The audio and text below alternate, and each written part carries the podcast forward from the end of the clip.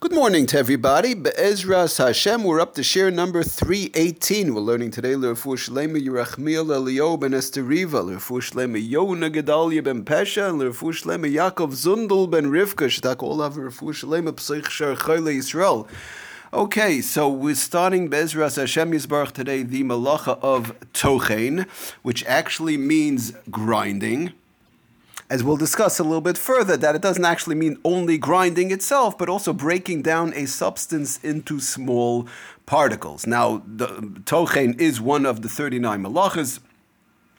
And as we know that um, all 39 of the malachas were things which were done in the Mishkan, and if they were done exactly the way they were done in the Mishkan, so then it becomes a av malach, and if it's very extremely similar, then it will become a tolda. And an av malach and a tolda is basically the same thing. They're both derises if they're done, and going down the line, then we have the abundance of tochen and so on. Okay, so let's begin. So first of all, as we always do, we try and figure out where exactly was it done in the Mishkan what was the action that was done in the Mishkan brings down for us the Sefer Tes Malachas, as he always does so beautiful on page 455. Usually he'll explain the action as to where it was done in the Mishkan.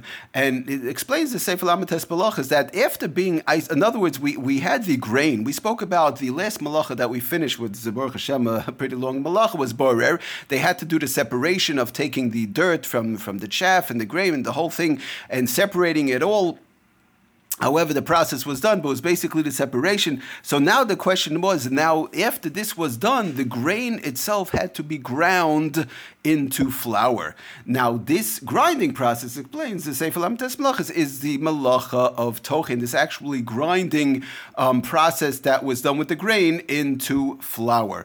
Um, he does bring that there were a there is a machlaikas as to exactly what what it pertained to, whether it was exactly the grain into the flour. Some want to say that Tochin is was required for producing herbal dyes.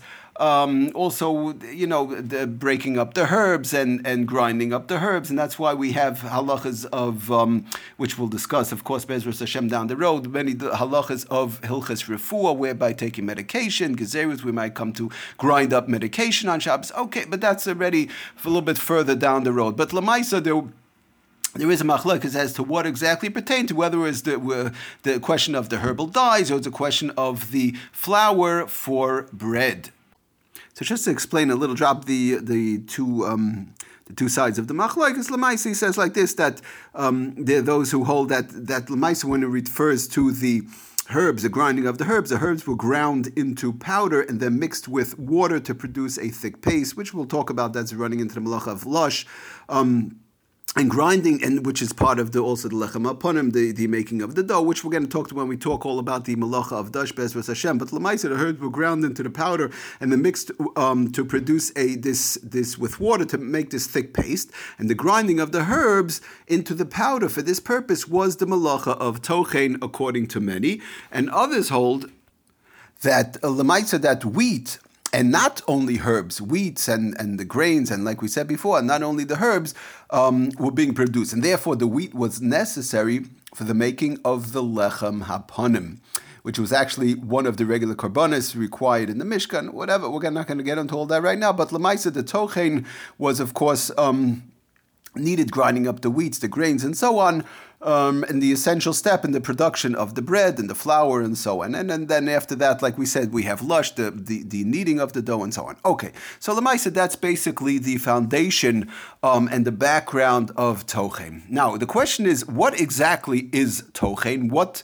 are the guidelines of Tochen?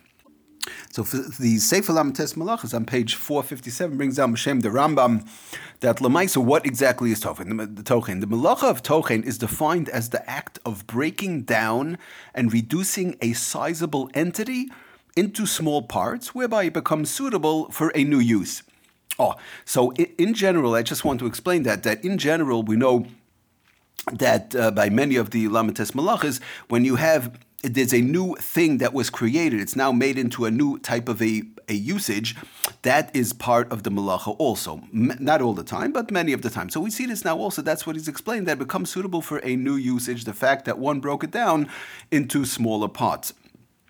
But it doesn't only mean we're going to see that it's not one is not only chayiv when it's when it has to when it's being used for a new usage. So he says therefore weiter Therefore, any manner of crushing, any manner of chopping, pulverizing, one object into smaller particles, whether this is accomplished by hand, one is using his hand to do it, um, with a utensil, a gr- for example, a grinder, grater, a mortar, pestle, and the like, or with any other implement, for example, a block of wood, a hammer, smashes something, or the like, would be the malacha of tochen if it's done in the normal manner. That doesn't mean to say if somebody smashes down a wall, that's really tochen. But again, if it's done in the normal manner and there's a constructive purpose coming out of it, with, uh, again, which we're going to explain as we go down the line. But right now, we just want to get a foundation as to what the malacha is actually all about and what the side of the malacha is.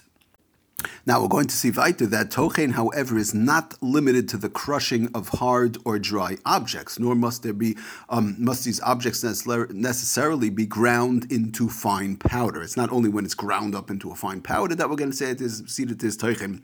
We'll see we have to talk about um, what we know about the size and how small and so on. Or even, even when it's ground up, even when something is chopped into small pieces, tiny pieces, how big and the law and the size from making something large into smaller, of course, the sizes and so on, all these things we're going to discuss Bezras Hashem in great detail. So the, the Sefer Shabbos kitchen brings down, and uh, B'Shem uh, Lamaisa, the, the Mishna Berura brings it down like that, that the Malach of Teichen, of course, does not apply only to foods in general.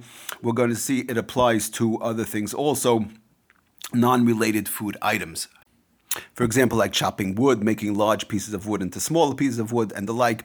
But again, we're going most most of our shilas, most of our discussions will be in conjunction to some sort of food because that's how it would, it would apply. The the wood part in general, people are not, um, you know, chopping wood in general on Shabbos altogether and making large pieces of wood into smaller and the like. In, in general, we're going to see how it applies to um, all the various types of foods. Which foods does it has to have to be grown from the ground, not grown from the ground? Animals, all the, the various different type of um, foods, vegetables, and the like, where, when it, it would apply. Okay, everybody, we're going to stop here. Thank you so much for joining. Batzlacha Rabba Kol Tuv.